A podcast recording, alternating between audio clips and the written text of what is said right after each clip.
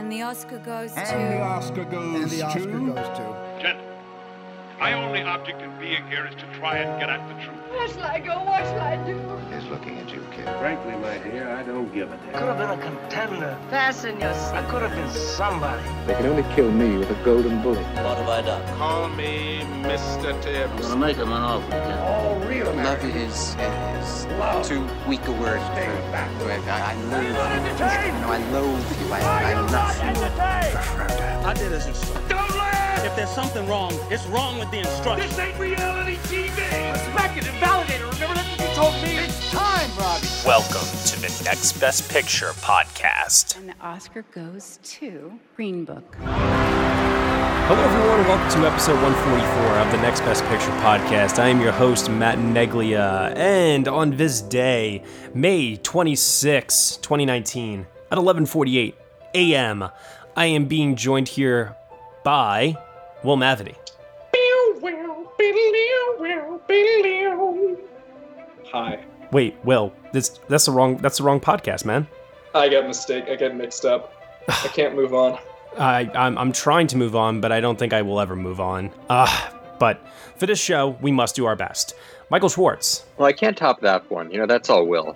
that's fair. Casey Lee Clark, Hello, hello. Tom O'Brien. Hey, everybody. All right, everyone. So, for this week's show, we are talking about the Cannes Film Festival. The festival has just recently wrapped up, and the awards have been handed out. We're going to be doing a deep dive into everything that went on over there. And then we're also going to be doing some housekeeping. We'll talk about some trailers. We're going to talk about uh, the polls, and we're going to answer some fan questions as well. But to start things off here, let's ask everyone what they caught up on this week, either at home or in the cinema. Will, let's start off with you first. I actually saw it a couple weeks ago, but Booksmart, and obviously people aren't going to see it like they should because it underperformed at the box office. So please do. You know, that's such a disheartening thing. I, I, I can't believe that with all of the critical support and everything that we've been all doing online to try and get people to see it, that even the film's director, Olivia Wilde, has to take to Twitter to essentially beg people to go see this movie. And I mean, let's face the facts. You know, it's it's it's a very unfortunate thing when a film that is written, directed, starring uh, women, if it doesn't do well at the box office, it could then impact uh, the you know other features to get greenlit and.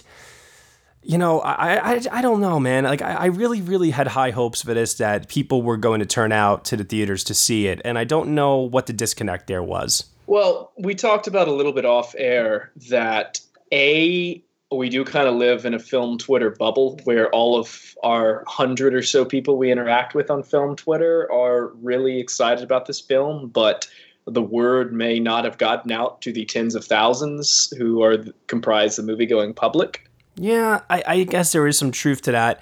I mean, I would ask everyone, you know, to maybe look inward and ask themselves, what can I do to best support this movie outside of that bubble? Are there friends that I could invite along with me? Are there family members I could talk to about it? You know, whatever it might be. Uh, I don't know. I don't have an answer necessarily, but I would ask those that feel very, very passionately about not just this movie, but also too what it represents if it does do well. Like, what else could we be doing to help the industry in this way? Because if we don't do something, then Disney really is going to just take over everything. I mean, Aladdin made what over a hundred million dollars this weekend. Yeah, looks like it. Like it's the same shit all the time. Disney ruling the box office.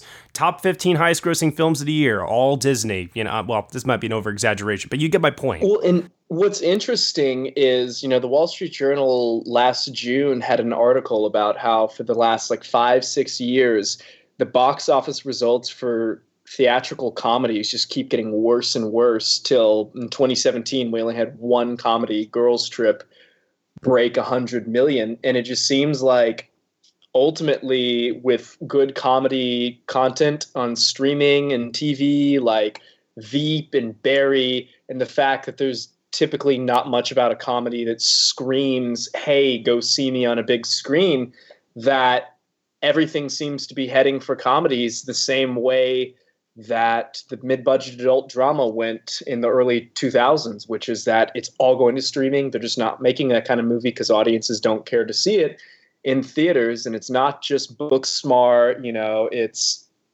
um, long shot and well, basically any straight comedy, straight up comedy that has come out this year.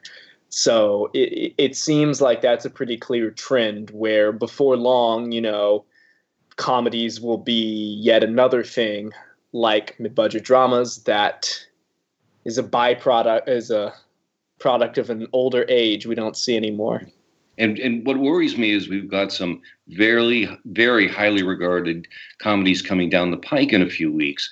I'm thinking particularly of Late Night with Emma Thompson and Mindy Kaling, and uh, The Farewell with Awkwafina.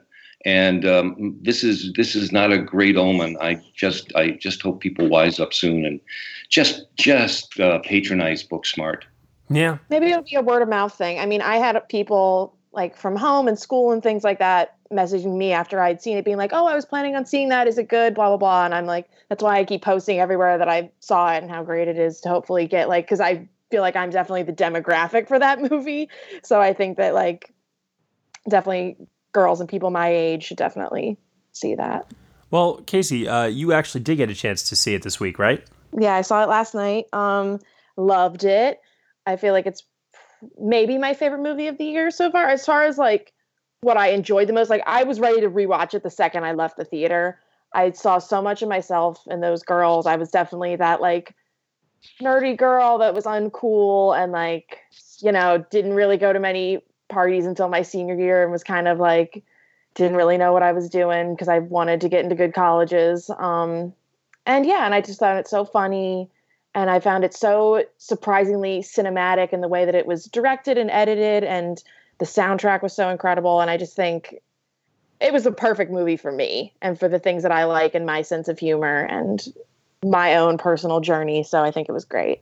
Nice nice. Did you see anything else this week besides that um, i went to a at my local film society they do 35 millimeter screenings of classic films once a month and so i went and saw charlie chaplin's city lights which I've started seeing some Chaplin films in recent years, but that was one that I hadn't seen yet. So it was so great to see that on the big screen and like with a packed theater, which always warms my heart when people try to see classic films on the big screen, which is something that I try to do, especially with stuff that I just haven't seen before, because I think that's probably the ideal way to see them. So it was just really great.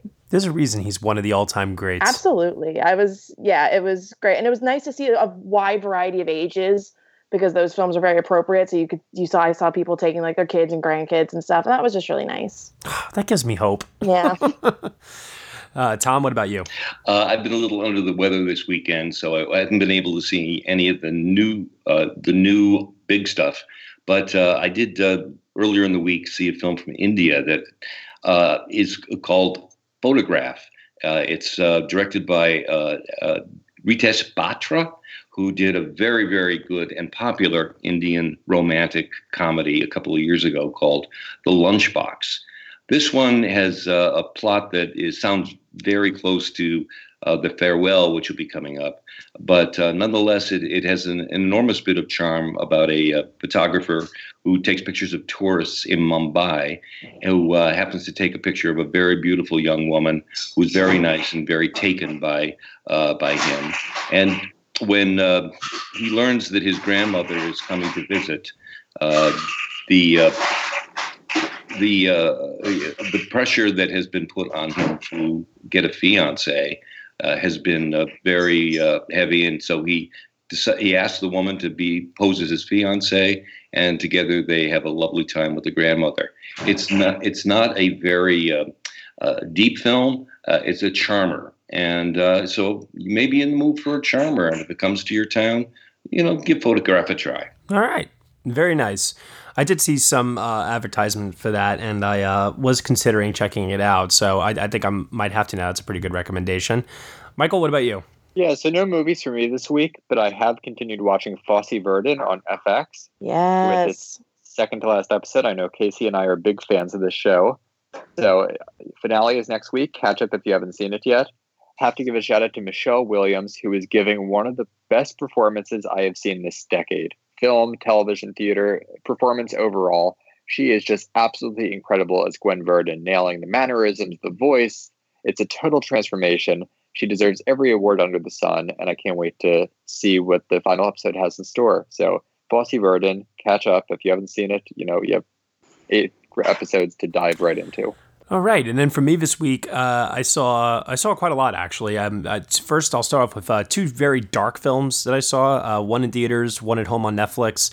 I saw a film called The Art of Self Defense, uh, starring Jesse Eisenberg, where he plays a uh, weak young man who uh, you know, he like has this like little dog. He listens to like French, and you know, he's just not the kind of guy that would really like stand up for himself. He gets mugged, and he ends up then taking uh, karate self defense lessons with Alessandro Nivola as his sensei.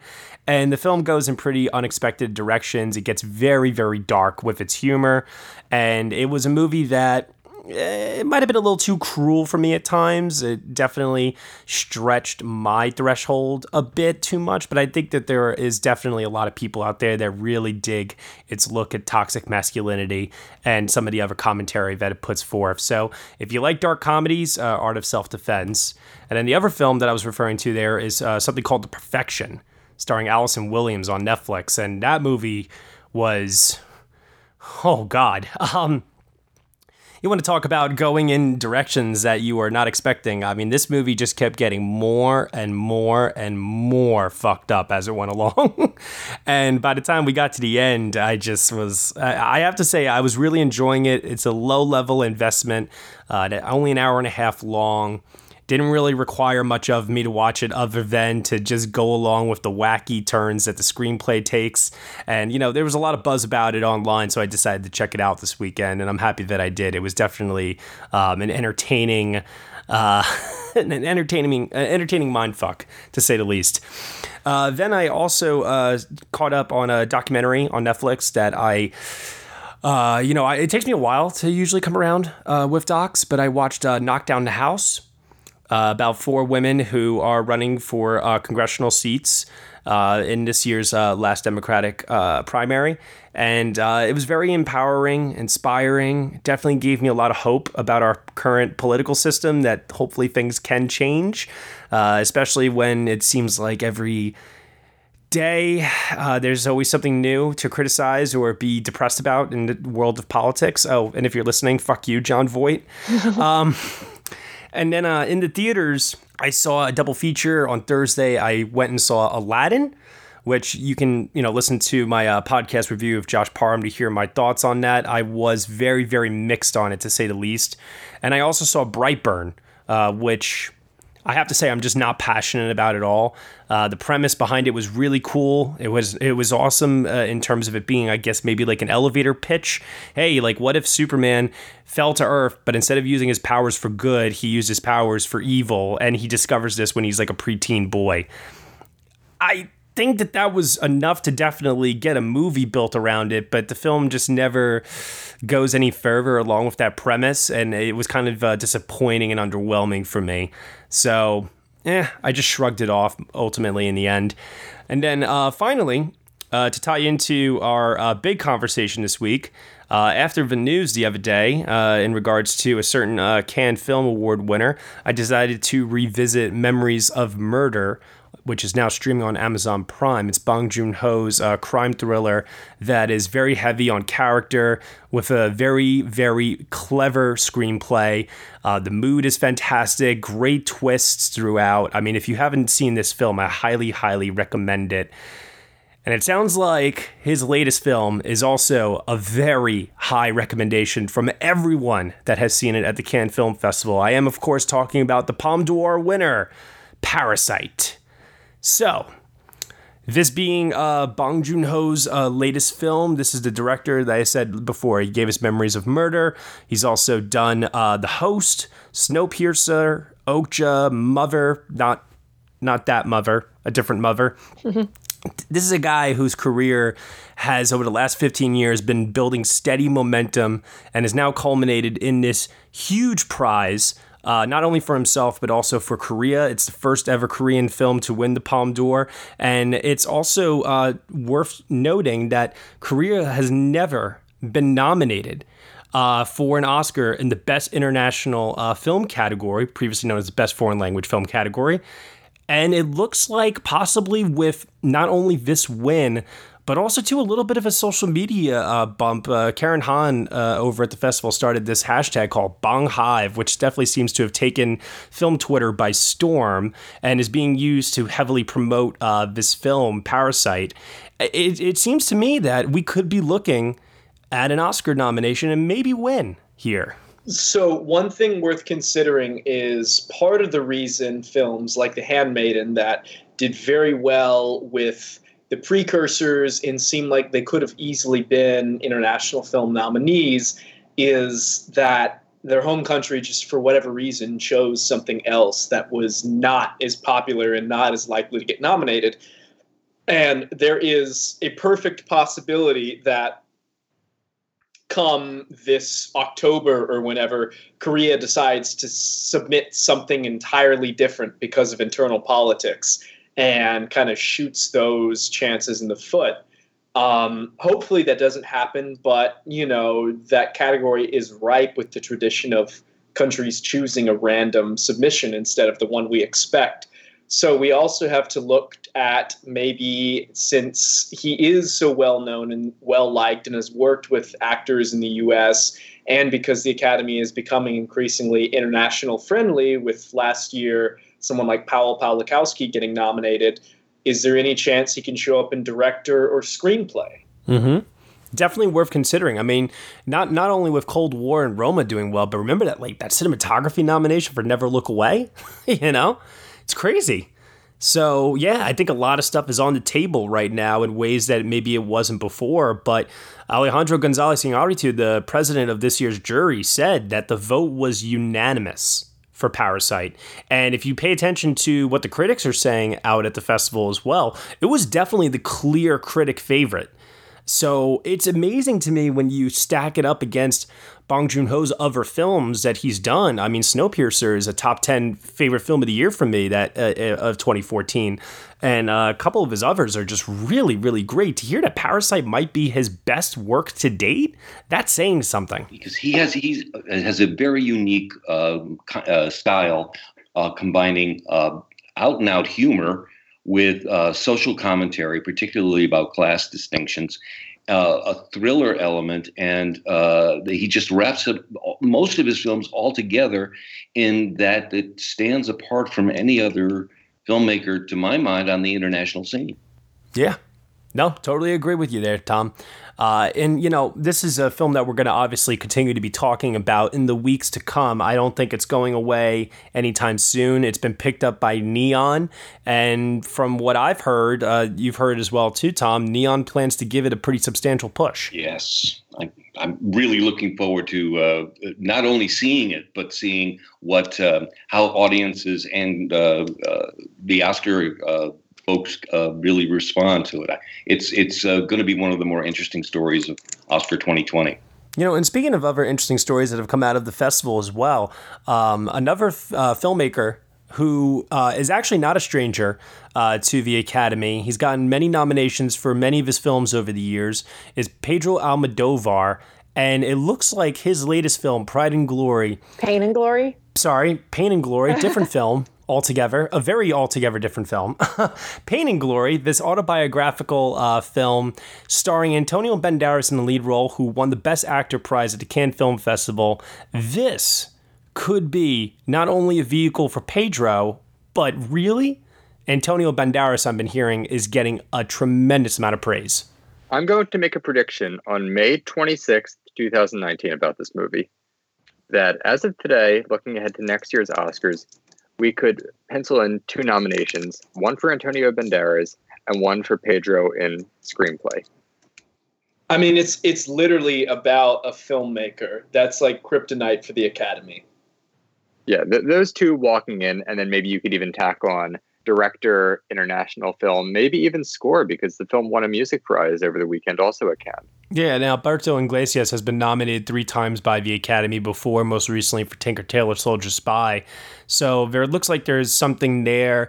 Um, you know, it, I look back at last year's festival and I say to myself, well, okay, what were the big films that came out of there? Obviously, you had stuff like BlacKkKlansman, don't get me wrong, but just in terms of the international film category, it seemed like Burning, Cold War, and Shoplifters were like the three big ones. And I think that Pain and Glory, not not Pride and Glory, uh, Pain and Glory could be one of those three big ones this year, along with Parasite, of course. Yeah, and the narrative for Antonio Banderas is definitely there. Yeah, I mean, he's in his mid 50s. He's worked for years in different genres with everybody, you know, domestic, international. Uh, He's a star. Uh, You know, he's got he's got just a tremendous amount of respect. I feel like I I could see it happening for sure. And let's not forget, he's also in the new Soderbergh film opening this year with Meryl Streep and Gary Oldman. Oh yeah, that's well, right. everybody's in that movie. That can only So- help. And, That- you know, yeah, absolutely. That can only help his campaign for actor. From what I've heard about that movie, it's a big ensemble piece. Meryl has the showiest part, but it's supporting. So I don't think that's necessarily something we would say, oh, double nominee Antonio Banderas. But yeah, like Tom said, it could only help him. Yeah. Uh, okay, so then looking over at some more of the uh, winners uh, from the festival this weekend. Uh, so Palme d'Or went to Parasite. Antonio Banderas won the uh, Best Actor prize for Pain and Glory. Best Actress went to Emily Beecham for a film called Little Joe, which I admittedly uh, have not heard all that much about outside of her performance. I It's about a young Nick- presidential candidate running in 2020. Uh, well, the actual plot synopsis I see here Alice, a scientist, creates a genetically modified plant which seemingly causes uncanny changes in other living creatures. Co starring Ben Whishaw, Kerry Fox, Kit Connor, and David Wilmot. Yeah, I feel like I had heard like middle of the road mixed things. It wasn't one of those that was like the big story out of the fest. Let's put it that way. no, Sure. Yeah, You know what? You know what was a pretty big story though. A film that a lot of people actually expected to take the palm. Uh, it ended up instead walking away with a screenplay prize. Portrait of a Lady on Fire uh, was something that I heard a tremendous amount of buzz about out Yeah. of the festival. Yeah. But also picked up by Neon, right? yes, I believe it did. God, they are just eating the festivals alive this year. They bought like 11 films at Sundance, and this trend is just continuing. It's crazy. Yeah, it'll be interesting to see when they release it, um, because I believe Parasite is set for a fall uh, U.S. release, and maybe they'll hold this until um, next year. But uh, it, it the reviews have been so good on Portrait of a Lady on Fire that uh, it's uh, certainly something that's going to be uh, talked about a lot. And with Neon behind it, that's great. This also got the Queer Palm, didn't it? Yes, it did. Yeah. Uh, it's uh, the first film directed by a woman to do so. Uh, Celine Sciamma. I, I hope I don't know if I'm saying it right. I apologize if I'm not. Uh, she wrote and directed the film, and it is uh, centered around uh, two women as well. Um, I don't. I have a very very vague plot description, uh, but essentially. Uh, oh no, this is a more detailed one. At the end of the 18th century, uh, Marianne, a young painter, is commissioned to paint a portrait of a young woman to be used to elicit a mar- marriage proposals. Knowing that the woman, uh, Heloise, uh, has previously refused to sit for portraits as she does not want to be married, Marianne disguises herself as a lady's maid in order to gain her subjects' trust, only to find herself inadvertently falling in love with her. Ooh. it's very interesting that the, in the uh, uh, Screen Daily poll of critics uh, post con, um, it uh, Portrait of a Lady on Fire uh, came in second behind Parasite and tied with uh, Pain and Glory as the best film at Cannes. Yeah, I've heard that it's uh, very culturally relevant as well, and it definitely spoke to a lot of people, especially with what is currently uh, going on in our country right now. And I have to, you know, also assume, being it is an international film as well, uh, you know, it's also striking a chord with everyone else outside of that. So. Uh, that's definitely one that I would keep an eye on as we head into um, the year as well. Uh, what is another one here that I saw? Uh, one of Anne Thompson from IndieWire, one of her favorites, if not her favorite from the festival, was actually uh, Les Miserables, uh, not to be confused with the 2010 musical film. Uh, but this is a film that was inspired by the riots of 2005 in the Paris suburbs. Uh, it revolves around three members of an anti crime brigade who are overrun while trying to make an arrest. So they're not going to be singing uh, "One Day More" in this one, I suppose. I highly doubt it in this case. Uh, so that one definitely uh, got some uh, praise. Uh, Frankie, uh, Ira Sachs' latest film, I've heard is a disappointment. I was sad to hear about that one. Yeah, Yeah.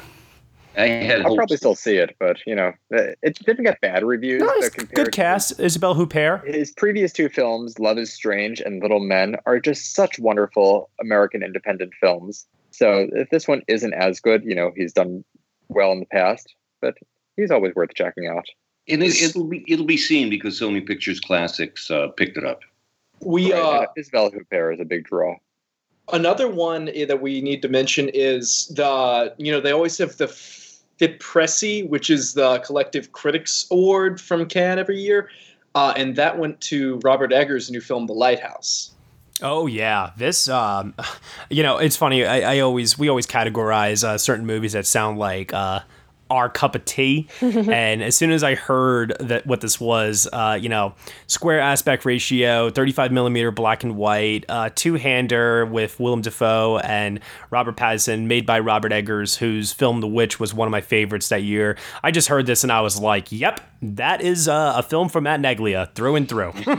and so Dafoe has both this and Tommaso, and he got raves for both, with both films getting described as two of the best performances of his career, which is pretty impressive given the role he's been on for the last couple of years. And then he's got the Dee Rees movie coming out later this year. So I think between this collective trifecta this year of acclaimed Dafoe performances, we could see a third nomination in a row happen pretty easily for the guy. I've heard that the story goes in very unexpected directions. It plays with a lot of different genres, from what I understand, and it gives both actors a lot to chew on. There's like heavy monologuing going on in this one, from what I understand, and it definitely further establishes uh, Robert Eggers' uh, talent to us. So. I'm very, very excited for that. Uh, genuinely so. A film that I was not as excited about heading into the festival. I'm still a little, uh, you know, skeptical about it, even after it's premiered and it's gotten decent reviews, is the new Terrence Malick film, A Hidden Life, which was picked up by Fox Searchlight for, uh, I believe it was about 14, 12 million dollars, something like that. That raised Yeah. eyebrows. Yeah. Yeah, it's three hours long. It's uh, got a mixture of both German and English, and supposedly I, I've heard that it's uh, gotten some good comparisons in terms of today's uh, modern political times with the rise of the far right movement and how the story actually, uh, you know, definitely strikes a chord with people in that regard. It just seems like the common complaint that I've been hearing from a lot of people is its length. Uh, which, like I said, at nearly three hours long, even though that this is more of a return to form for Terrence Malick uh, in terms of going back to narratives, you know, like Badlands and uh, um, uh, what the hell was it called? Days of Heaven. You know, this, this, uh, I mean, it's still three hours long. This did not get bad reviews. I've seen some mixed ones, but it's not like the uh, previous Terrence Malick films. mm-hmm. So even if it doesn't scream slam dunk best picture nominee or anything like that, I do think that Fox Searchlight picking it up and the fall release date will go to give it some strength and maybe the tech categories, maybe another director nomination for Terrence Malick. I don't think this one's just going to go away quietly. Well, Anne Thompson thinks that the Academy is really going to take to it.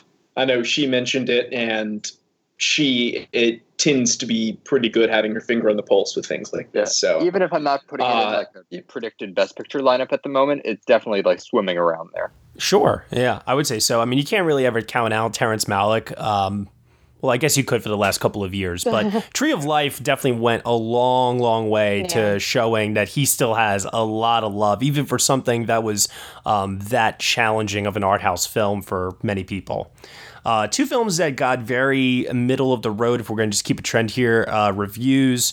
Um, the Michael, you'll be happy to know uh, Ken Loach's film. Sorry, we, we missed you. Uh, didn't really uh, get a rapturous uh, reception at the festival, and neither did uh, Jim Jarmusch's new film, The Dead Don't Die, which we covered uh, last week when it premiered. The dead don't die, but they play in competition.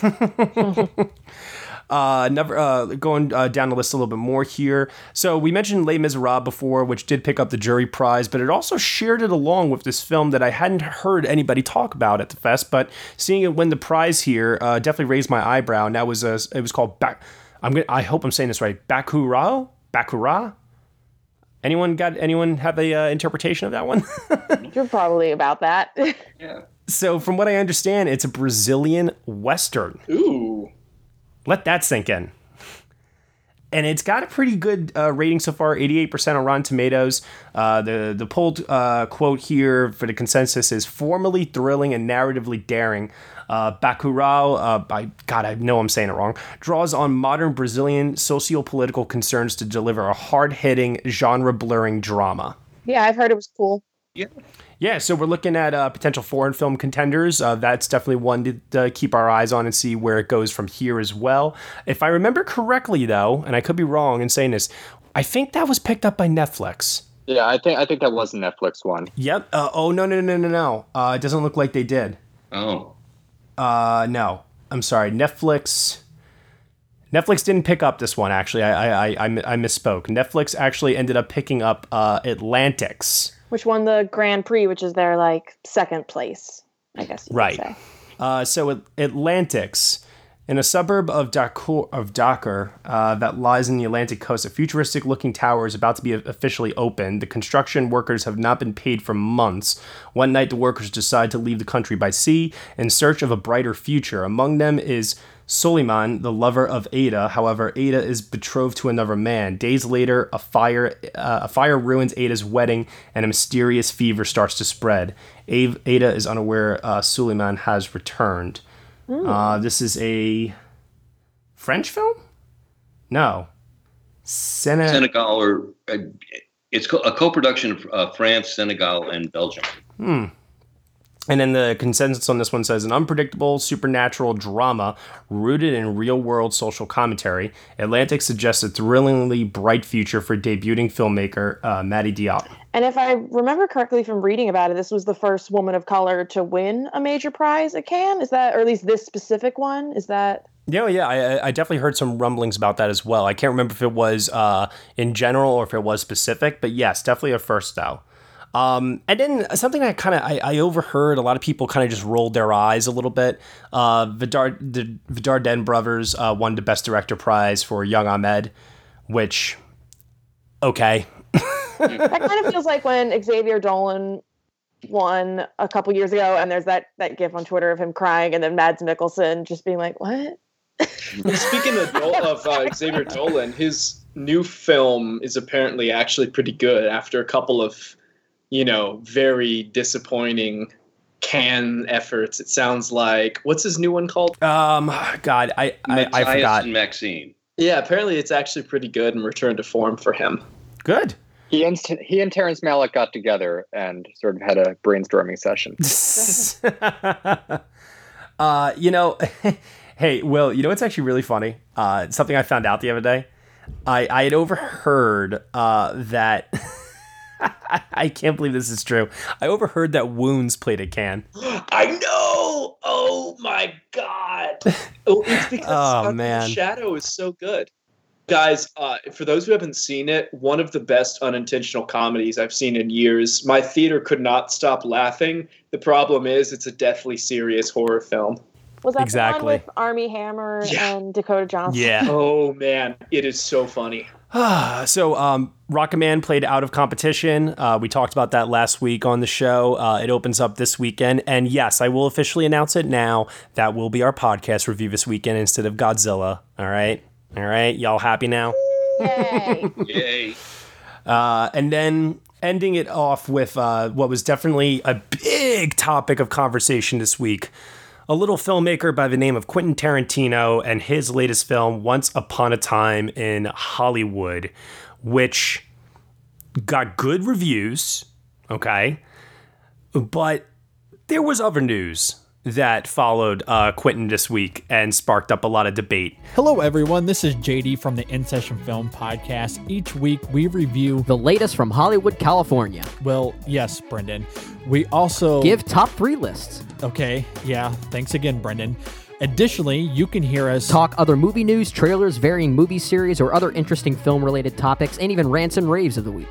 That's correct, Brendan.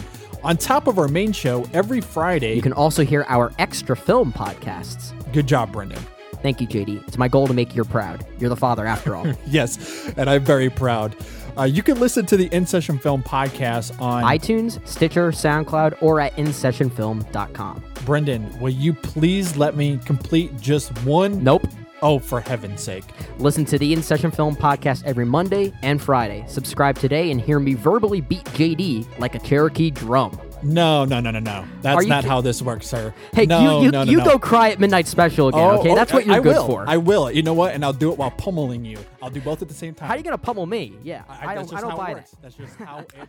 So uh, during a press conference, uh, Quentin Tarantino uh, was asked uh, by journalist, uh, female journalists, uh, why Margot Robbie's character in the film had very, very little speaking lines in the movie. Tarantino, uh, I guess, sensing that this was an attack or a setup to, you know, or I don't even know, but uh, but he presumed, and he gave an answer uh, that you know the headline said he snapped. I don't think that it was necessarily a snap, quote unquote, but he did say, Well, I reject your hypothesis. And he said it just like that. And I did think it was rude. I did think that it was not a well thought out uh, response, and I understand if he got you know wild up. I, I get that aspect of it, but at the same time, he's been doing this for how many years now? He should be pretty well trained on how to behave during uh, Q and A's and interviews, uh, and then immediately preceding that response, Margot Robbie actually uh, gave a really detailed and good response to the question uh, that, you know, really, really saved the moment. But then Quentin decided that he was going to cancel all of her interviews after uh, this press conference. It cast a really bad shadow over what should have been a great week celebrating a return to form, uh, not just for him, but also uh, for welcoming back Leonardo DiCaprio, who's been gone for the last four years. Brad Pitt is said to be absolutely fantastic in it, and both actors are utilized by Quentin for their movie star. Um, you know, their their movie star quality, which is something that's been missing in movies these last couple of years, and was really celebrated by a lot of critics at the festival. And it's just really unfortunate that this filmmaker, uh, you know, Quentin, he just continues to put his foot in his mouth and you know shoot his foot or whatever you want to say about his foot. The guy likes feet.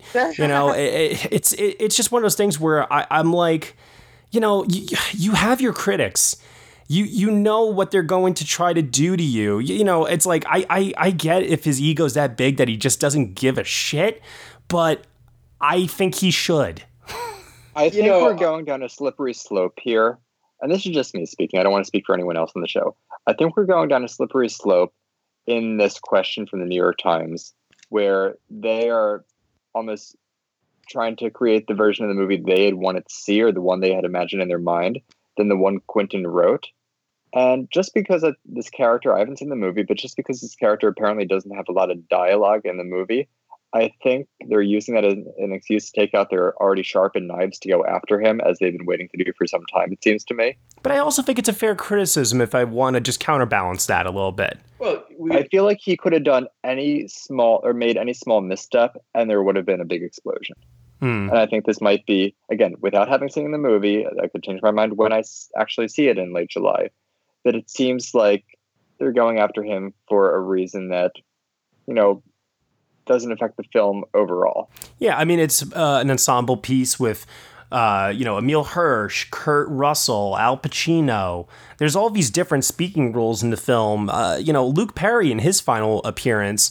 And, you know, from what I understand, like a lot of people get very, very, very tiny minutes, precious minutes to make an impact in the film. It's really all centered around Leonardo DiCaprio and Brad Pitt. And a lot of them are big stars in those cameo appearances. And I think a lot of people had it in their mind that Margot Robbie was going to be a lead player or at least a big supporting player in the movie. And even she might have the smaller part, smaller than people imagined. And that's what's contributing to this. it looks like Quentin just kind of, you know, from what I can tell here, lumped her in with Timothy Olyphant, uh, Margaret Qualley, Al Pacino, Damian Lewis, Bruce Dern, and all these other name actors that are just not getting the same level of attention that the screenplay offers to Pitt and DiCaprio. Well, no, I think, and I also saw the um a comment on Twitter about how like Sharon Tate was a quiet woman, like she was a very soft-spoken person, and so I like somebody kind of not necessarily defending Tarantino, but like that's actually who she like.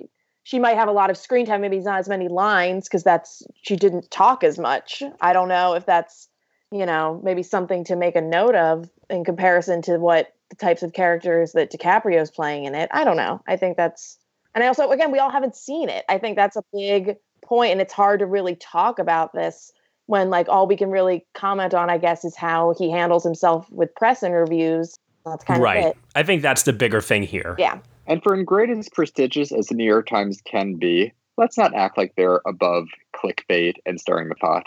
And, and part, I think part of it was part of what led to such an explosion was the way the interview was phrased in the coverage they gave it with like Quentin Tarantino snaps. And, y- you know, like it, it definitely added fuel to the fire of him already kind of putting his foot in his mouth. Yeah, like I said, it, he he definitely has a troubled uh, background in how he's handled uh, the press before, and this just did him no favors. And it, you know, it, it reminds me of like uh, another person who had controversy at the Cannes Film Festival. It reminds me of like Lars von Trier, uh, the year he had Melancholia, and uh, K- Kirsten Dunst was receiving a tremendous amount of praise for that film, and the film itself got good reviews. And Lars von Trier just, you know, did something stupid during the uh, Q and A, and it's like that's all everybody I could think talk they're on about different then. levels, though. Oh, I'm no, no, no. I, I understand. I understand what you mean, but at the same time, I think that there is uh, the same conversation of separating the uh, artist from the art, and how far are we willing to take that at a certain point. Um, I don't know. It, it's it's tricky. It's, gonna tricky, like you said. interesting to see. I think in you know as we do get more into a place where the artist and the art, uh, in many ways, are one and the same. There are a lot of these filmmakers who've been able to get away with being dicks because their their product has always kind of been viewed separately, and I think Tarantino th- has been a situation of the other shoe waiting to drop for a long time, and Yeah. I, I, I don't know, man. I, I kind of feel like we might be entering the era where you can't be a dick. it sounds pretty simple, doesn't it? like, like honestly, I mean, I think he there, and there are others who are like him in that they just generally can be kind of badly behaved. Well, let's look at it this way: the guy's only going to make one more film after this, and then he's done, supposedly. So he says. So he says. Yeah. See about that. Yeah, yeah. In the same way Daniel Day Lewis retired. Uh huh. Okay. Uh, another thing too, I wanted to say as we close up this discussion about the Cannes Film Festival, you know, one thing I've heard a lot about this year, uh, especially from a lot of uh, colleagues of mine that I'm pretty friendly with on Film Twitter who attended, is that it seems like the badge process uh, for getting into seeing stuff is just absolutely horrendous. And I want to just extend my sympathies to anyone that might be listening that was there that waited three hours to see, you know, Once Upon a Time in Hollywood or whatever they might have waited for and didn't get in. And th- these are people who write for very prominent publications, and it's like, uh, that's I I, I don't know, uh, you know. One of the things that when the review started dropping for Once Upon a Time in Hollywood, a lot of people were very, very quick to say, where are all the uh, person of color and female uh, reviews for this film? And I definitely think it opens up a much broader conversation about the Cannes Film, Film Festival in general and how they structure things. It wouldn't be Cannes without some controversy. Mhm. I mean, All right. So moving on from that now, let's talk about a trailer this week. Let's look forward to the future here. Let's see what we got coming out on the horizon. Uh, first and foremost, I want to talk about a trailer that dropped the new film from Jennifer Kent, the follow up to The Babadook, which we've been waiting for for a very long time. Two of us on this podcast have already seen this movie. It's called The Nightingale. Let's take a look. Sing a song. The one for me. I wish I were on yonder hill. We don't want no trouble. That's just the way, isn't it? You don't want trouble, but sometimes trouble wants you. Tis there I'd sit and cry my fill. Get me to the soldiers that came by this morning. It's too dangerous. Up north, they kill us. You sure you want to follow him? And every tear would turn a myth. They close.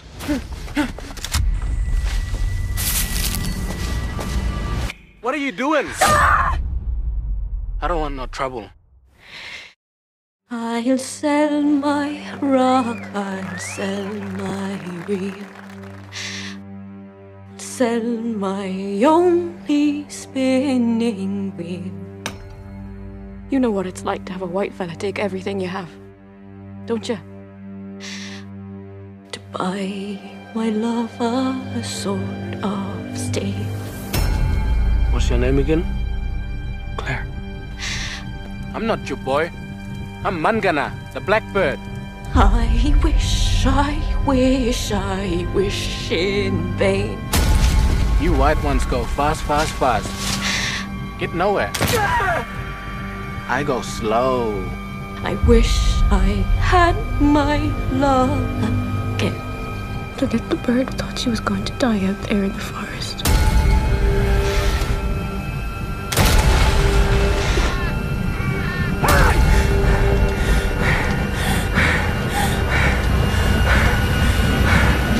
Suddenly, she was free. All right, well, let's refrain. Let's pass it off to those who haven't seen the film yet. What do you all think of this trailer? I think this is uh, is an extremely effective trailer because it, it when it begins, it leads you to think it's one kind of period piece, and then it gets crazy, and that's just the kind of trailer I like for a film like this. Mm-hmm. Not all at once. I mean, yeah, no, it looks it looks really interesting. I I feel like I almost would need to know a little bit of spoilers going in because I feel like I have a threshold as far as like because I've heard this film is incredibly gruesome and whatever. I don't. Let me let me let me let me help you out with that a little bit here. Gruesome, not the right word I would use to describe it. Brutal, but not gruesome. Okay. Okay. Um, this might be the most brutal movie I've ever seen. Yeah, I don't know if I can. I don't know if I can can handle that. I don't know if that reaches my threshold. You, you, do you know like how when you watch something like Schindler's List or 12 Years a Slave, the brutality of that film like really shakes your soul Yeah. and sinks its claws into your heart. This is more so, I would say. yeah. It's very unflinching. It, it's it's uncompromising.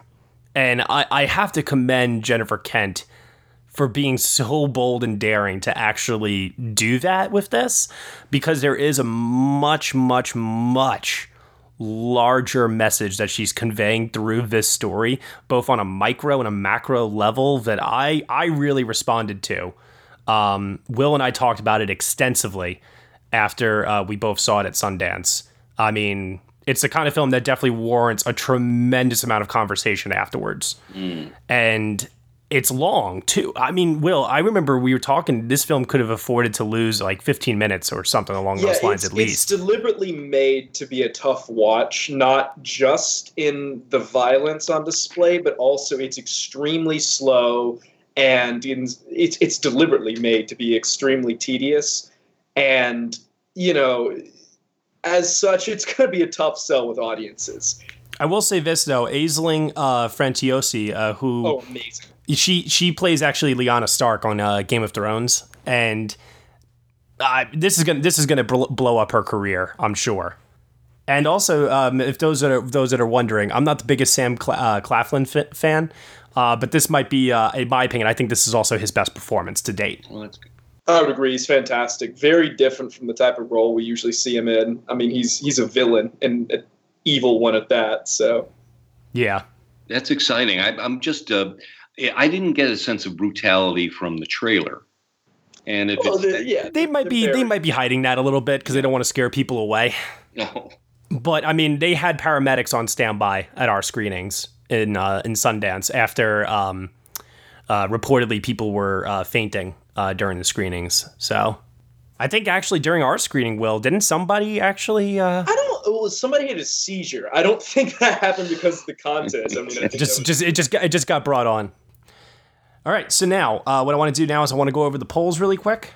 Uh, we were talking earlier about our uh, our friend Guy Ritchie. Um, I say friend because you know I'm not really a big fan of his, as I've made mention a couple of times now. I'm going to just keep on saying that. but last week's poll, we were asking everyone which was their favorite Guy Ritchie film. So, out of all the films that he has directed, uh, what do you guys think won out the poll here? I'm really curious to know uh, what you guys think. Snatch? Lock, stock, and two smoking barrels. Is it going to be King Arthur? Is it going to be Sherlock Holmes? Maybe. Aladdin, maybe? Well, Sherlock Holmes has probably had the biggest audience. Yeah. Leading the way in first place is The Man from Uncle.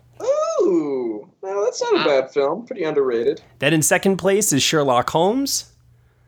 Third place is Snatch, which I thought was going to win. And then in fourth place, we have Lock, Stock, and Two Smoking Barrels. And then fifth place is RocknRolla. No, I'm glad, glad to see King Arthur is nowhere near there. Thank God. Thank you. Now, for this week's poll, uh, in the spirit of Rocket Man, we are asking everyone which is their favorite performance in a music biopic. So there's a lot of movies to choose from, a lot of performances, both male and female. There's a lot to go around here. I mean, hell, our Oscar winner last year, Rami Malek for Bohemian Rhapsody, he's on this list. Taron Egerton, he's on this list. I mean, we have Jennifer Lopez and Selena, Joaquin Phoenix and Reese Witherspoon and Walk the Line, Angela Bassett, Laurence Fishburne, What's Love Got to Do with It, Sissy Spacek, Coal Miner's Daughter, Amadeus, Blaze, The Doors, Get On Up, La Vie en Rose. It's all here. So you guys tell me. So, do you guys have uh, any favorites that jump to mind? Any performances that you've really, really appreciated over the years in musical biopics? And no, John C. Reilly for Walk Hard does not count. Rats. I mean, I haven't seen it in years, but I remember at the time being absolutely floored by Joaquin and Walk the Line. I felt I felt like I felt that way about Jamie Foxx and Ray. Oh yeah, I haven't seen that since I was in fourth grade, but I remember thinking it was. I know that that performance gets criticized by film Twitter a lot now, but I mean, at the time, I thought it was insane. Exactly. Yeah. I'm going to tap into the well and name one of my favorites that I don't think you have on the poll, Matt, but it's oh. one of my favorite performances in a musical biopic, and that is Kevin Kline in *De-Lovely*. Oh, um, uh, who did he play in that Cole again? Porter. Cole Porter. Yes, yes, that's right. Oh man, I, that's a film I have not seen in a very, very long time. I'm surprised the reception that movie received. It was 15 years ago, which is hard to believe, but he and Ashley Judd both received Golden Globe nominations, and I think they should have been right there in the Oscar conversation. They are absolutely tremendous in that movie, and the way it plays with Cole Porter's life almost reminds me of how I imagine Rocket Man doing it. It takes his songs and puts them in sort of a performance style in the "This Is Your Life" type of scenario. Well, speaking of a performer that should have been in the Oscar conversation, I don't know if this is necessarily my favorite, but I just want to pay special mention to Paul Dano in Love, and Mercy. Yeah. Oh, so good. Oh. He's Yeah, terrific, beautiful. but John Cusack also is giving the best performance he's given recently in that movie. Oh, I agree with you. Absolutely. I, I just think Paul Dano deserved a hell of a lot better uh, for that performance. I feel kind of weird saying this in light of recent events. I didn't include him on the poll for this reason. Yeah, But I- yeah, I, I thought about it too, Will. I did.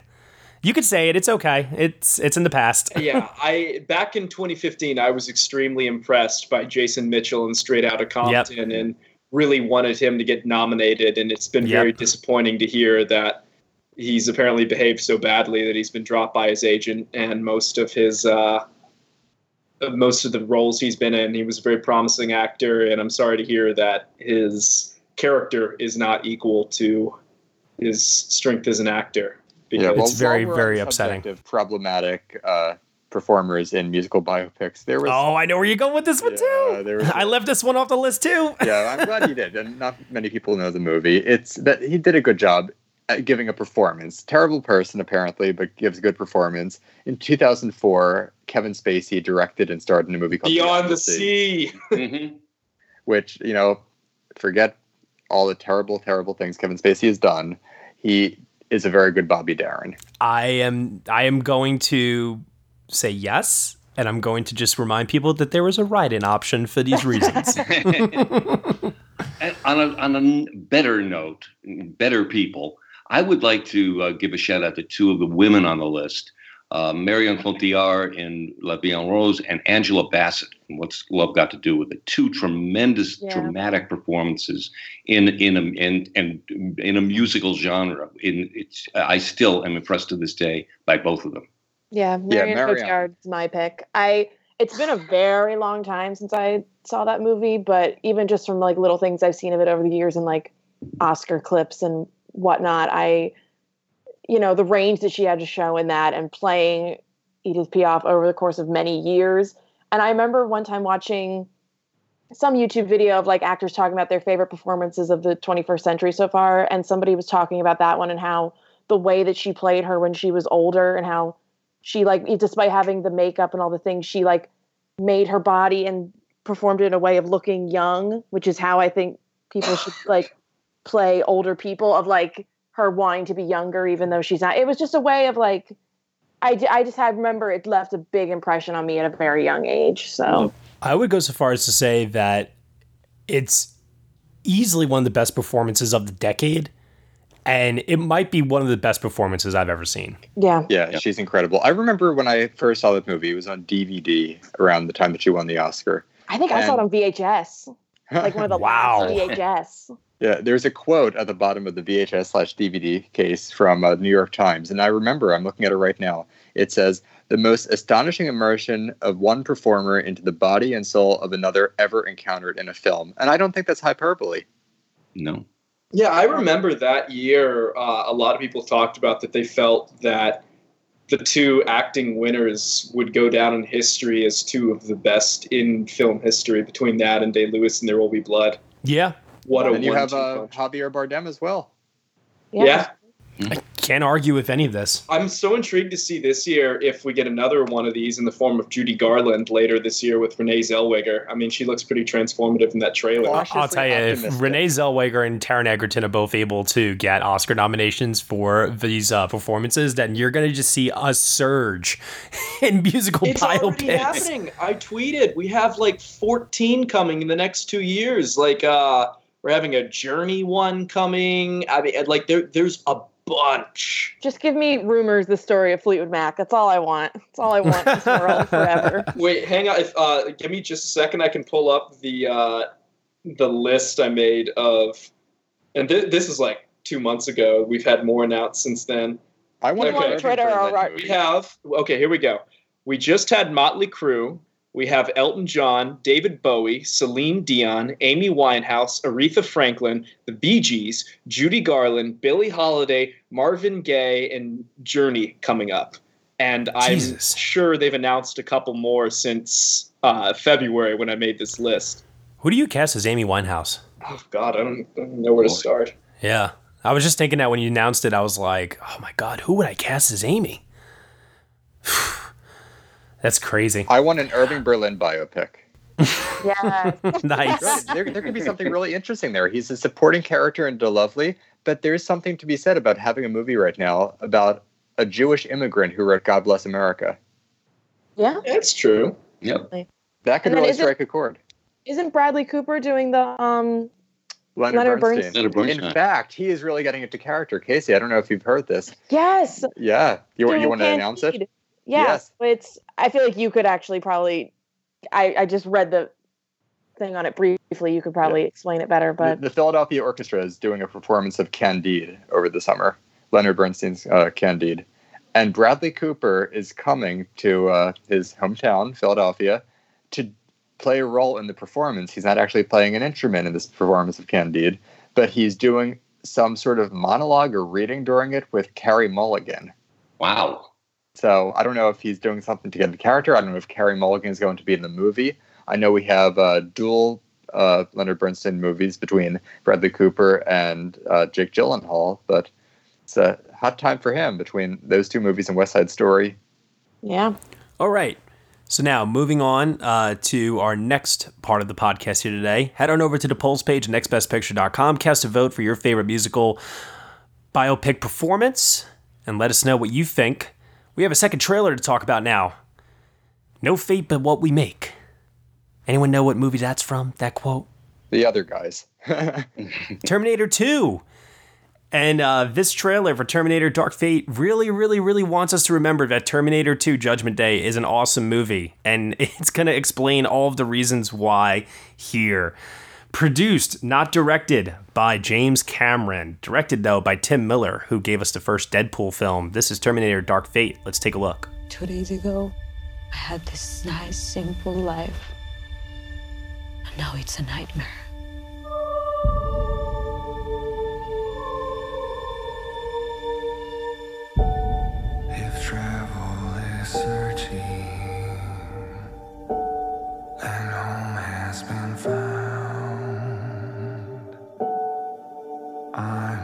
Stopping.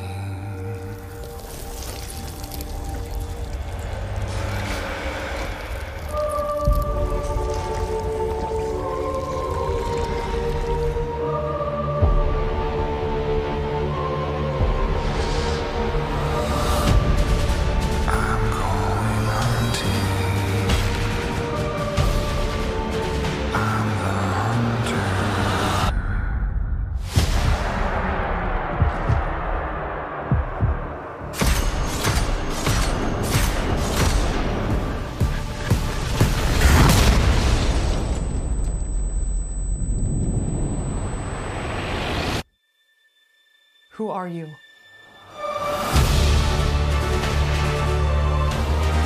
My name is Sarah Connor. Never seen one like you before. Almost human.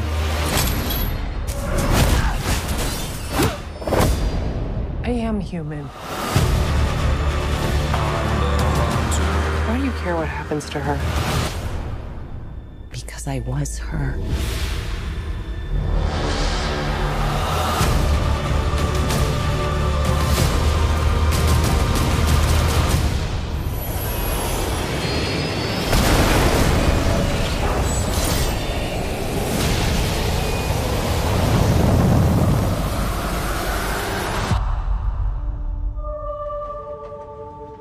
How do we win? We win by keeping you alive. Okay, so uh, full disclosure, I'm not a big Terminator fan. I do think, however, that Terminator 2 Judgment Day is one of the greatest action films of all time. Mm-hmm. Agreed. I think that's indisputable. But I'm not a big Terminator fan. I, I, I'm not. I'm not really the biggest fan of the first film.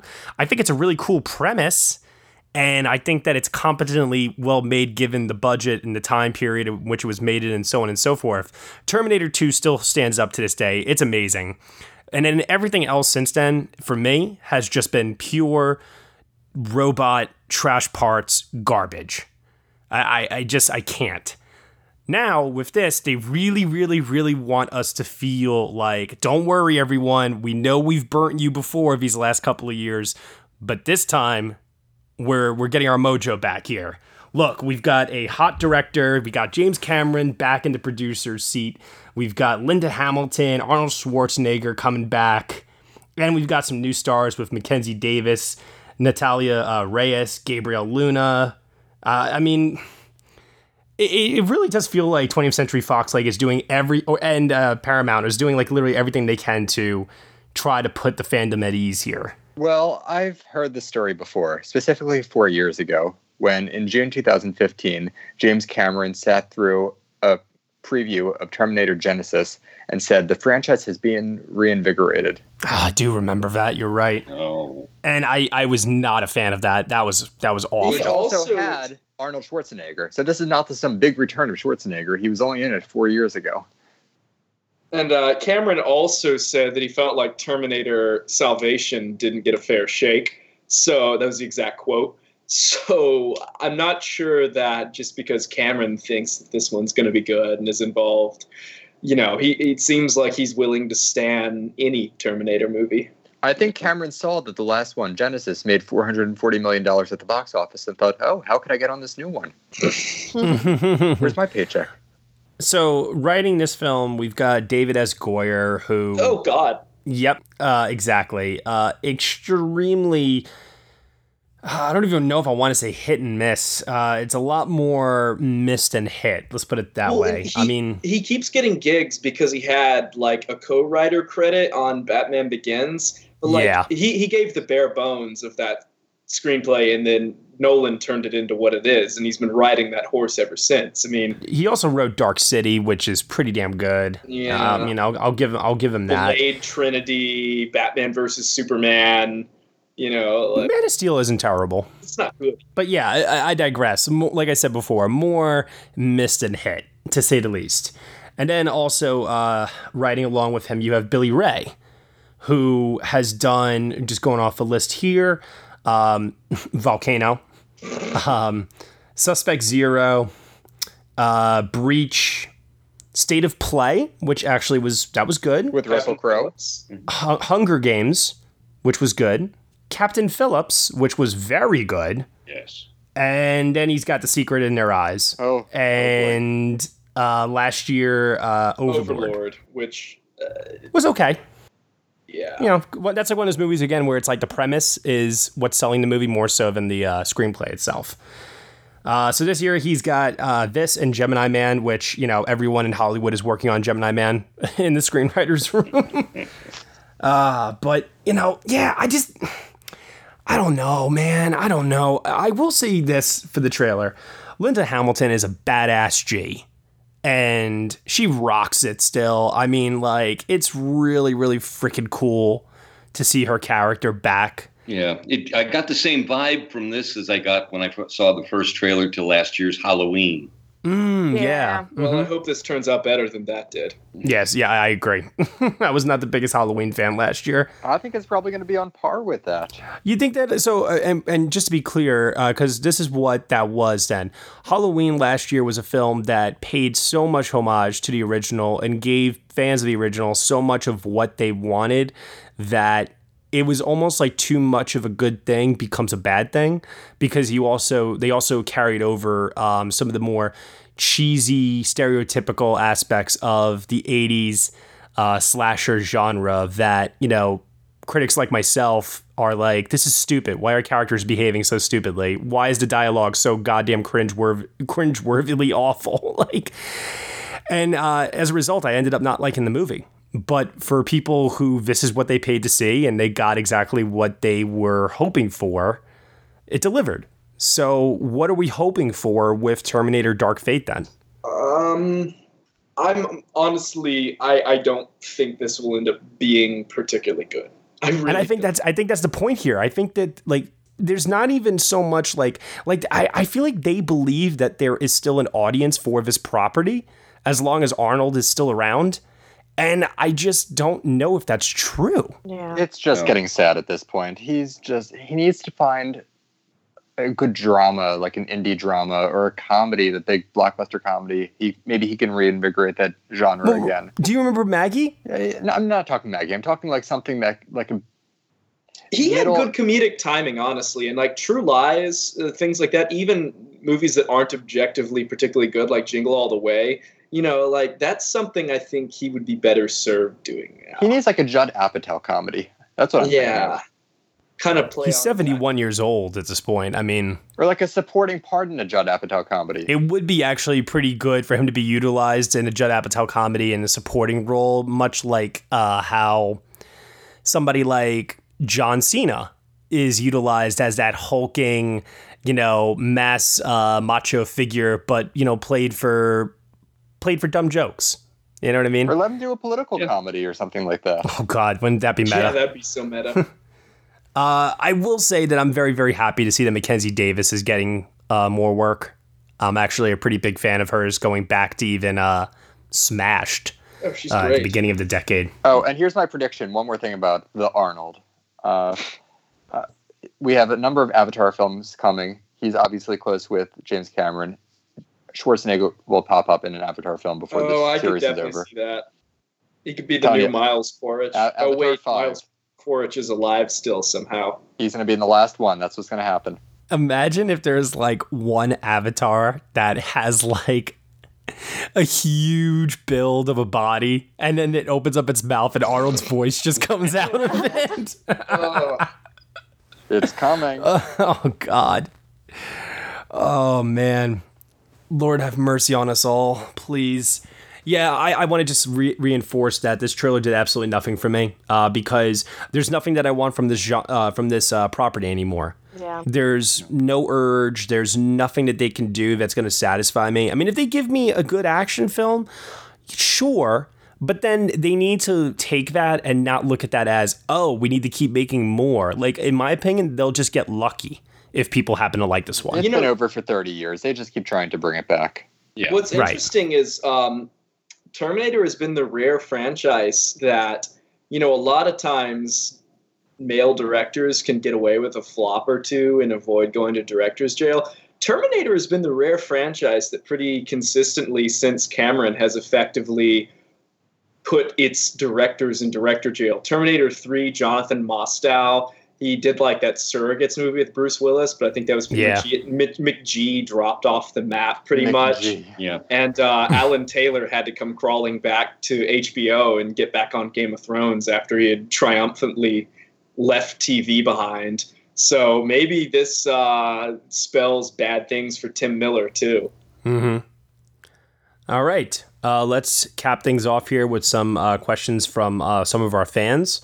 So, we kind of touched upon this a little bit. Maybe there's something that went unsaid, um, or if anybody wants to elaborate a little bit more, um, I'll be willing to put the question out there, though. Uh, David Mitchell Baker asked, What are your early thoughts on any Oscar prospects for uh, some of the films coming out of Cannes? Well, it kind of covered that. Yeah, exactly. Yeah. But was there anything that maybe we didn't say that you feel like should be said? I will say this: I'm no longer predicting Once Upon a Time in Hollywood to win Best Picture anymore. Yeah. No. I don't even. I I, I, gets- honestly don't even think it gets nominated for picture. Screenplay and a few texts. Yeah. Yeah, I don't. I don't even think, and I've heard a lot of people say that DiCaprio was fantastic in this. I don't know if this brings him back. He's might be fantastic and funny and entertaining, but it's not a nomination worthy part. Well, and now that he's won, you know, I don't think there's the urgency to acknowledge him. Yeah, the overdue Exactly. story is done. I do think that that is a Golden Globe uh, comedy musical performance, Sure, maybe though. SAG ensemble nomination. You know, like uh, it- it'll pop up places, just not as a Best Picture nominee or winner. Yeah. And it'll make money. It's going to do probably about 150, I would predict. We kind of touched upon this before a little bit. Uh, once again, maybe just going into a little bit more detail potentially.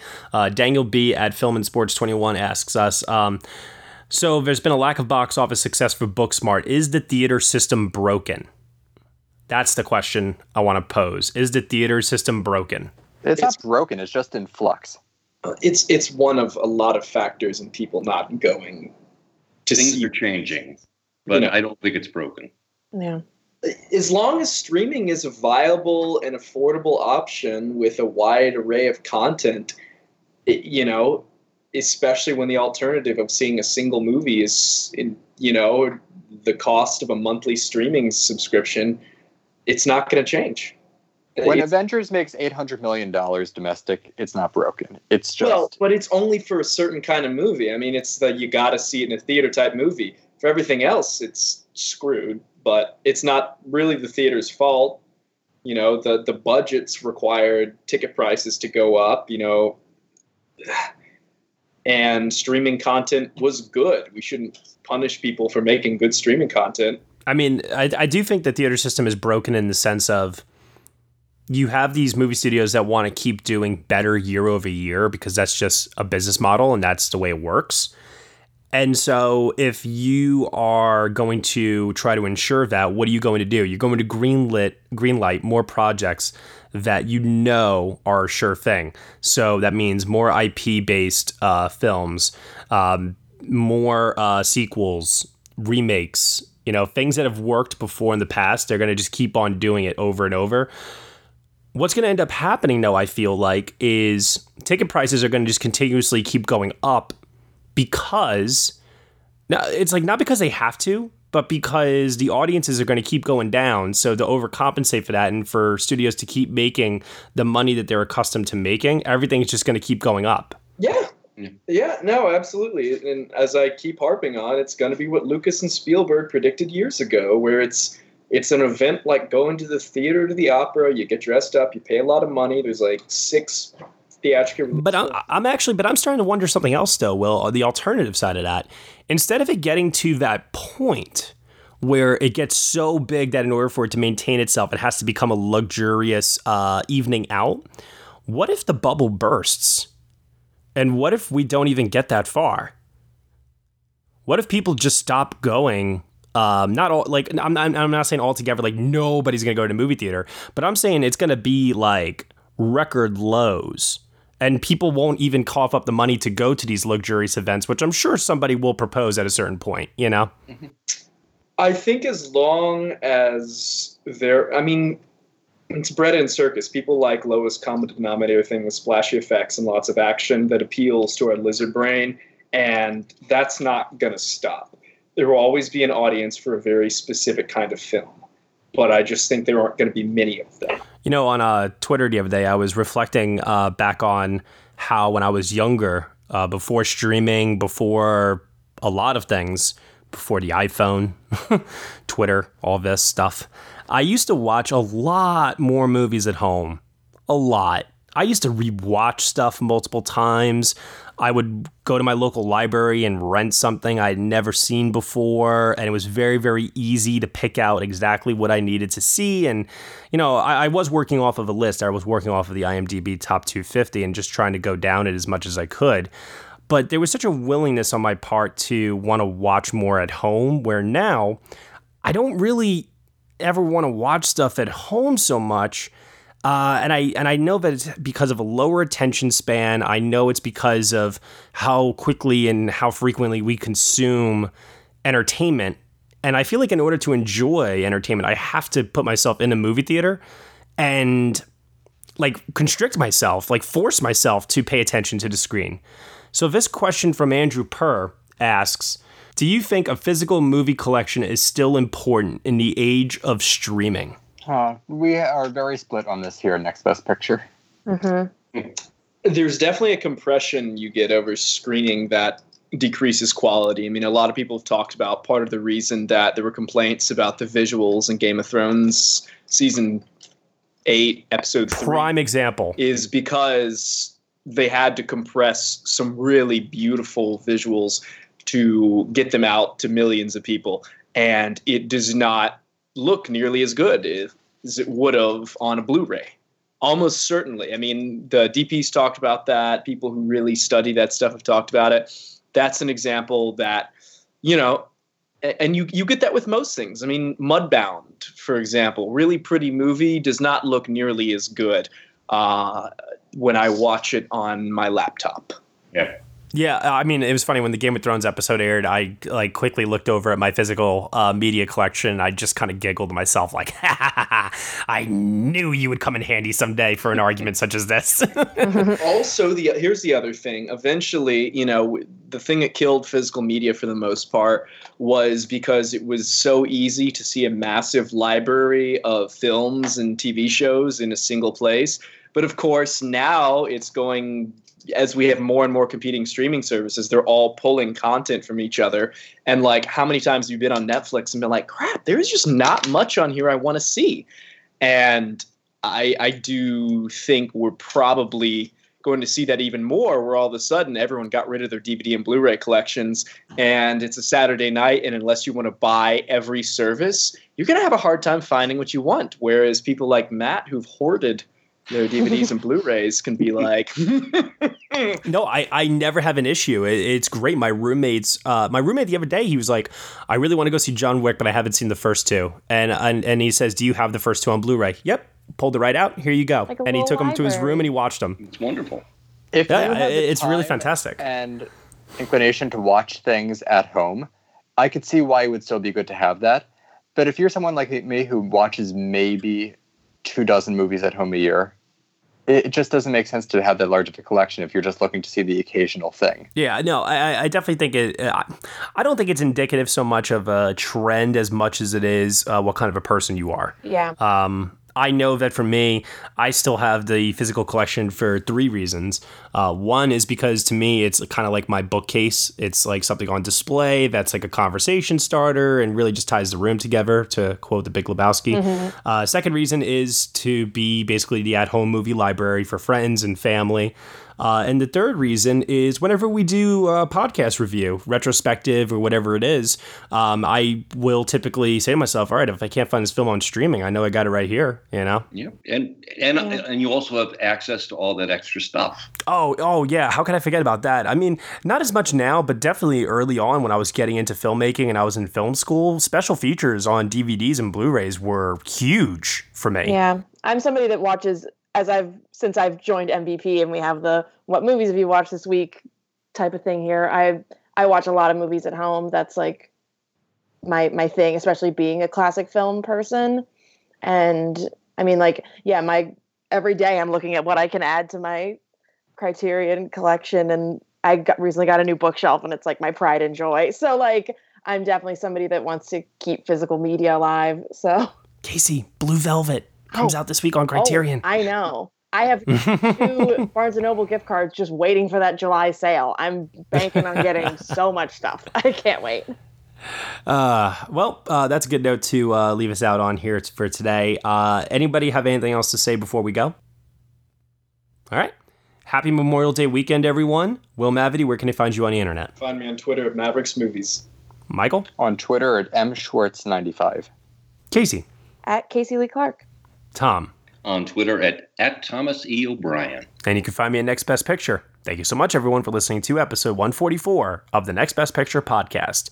You can subscribe to us on iTunes, SoundCloud, Google Play, Stitcher, TuneIn, Player FM, Acast, Castbox, and on Spotify.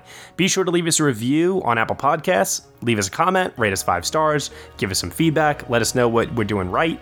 We really, really appreciate that, and we also appreciate your support. If you head on over to Patreon for $1 minimum a month, you can get some exclusive podcast content, including some Emmy coverage. Uh, we just recently wrapped up on Game of Thrones. This week we are reviewing Room for our 2015 retrospective, and that will go up this week. To get the full review, head on over to Patreon, Next Best Picture, $1 minimum a month. Thank you so much, everyone, for listening, as always, and we shall see you all next time.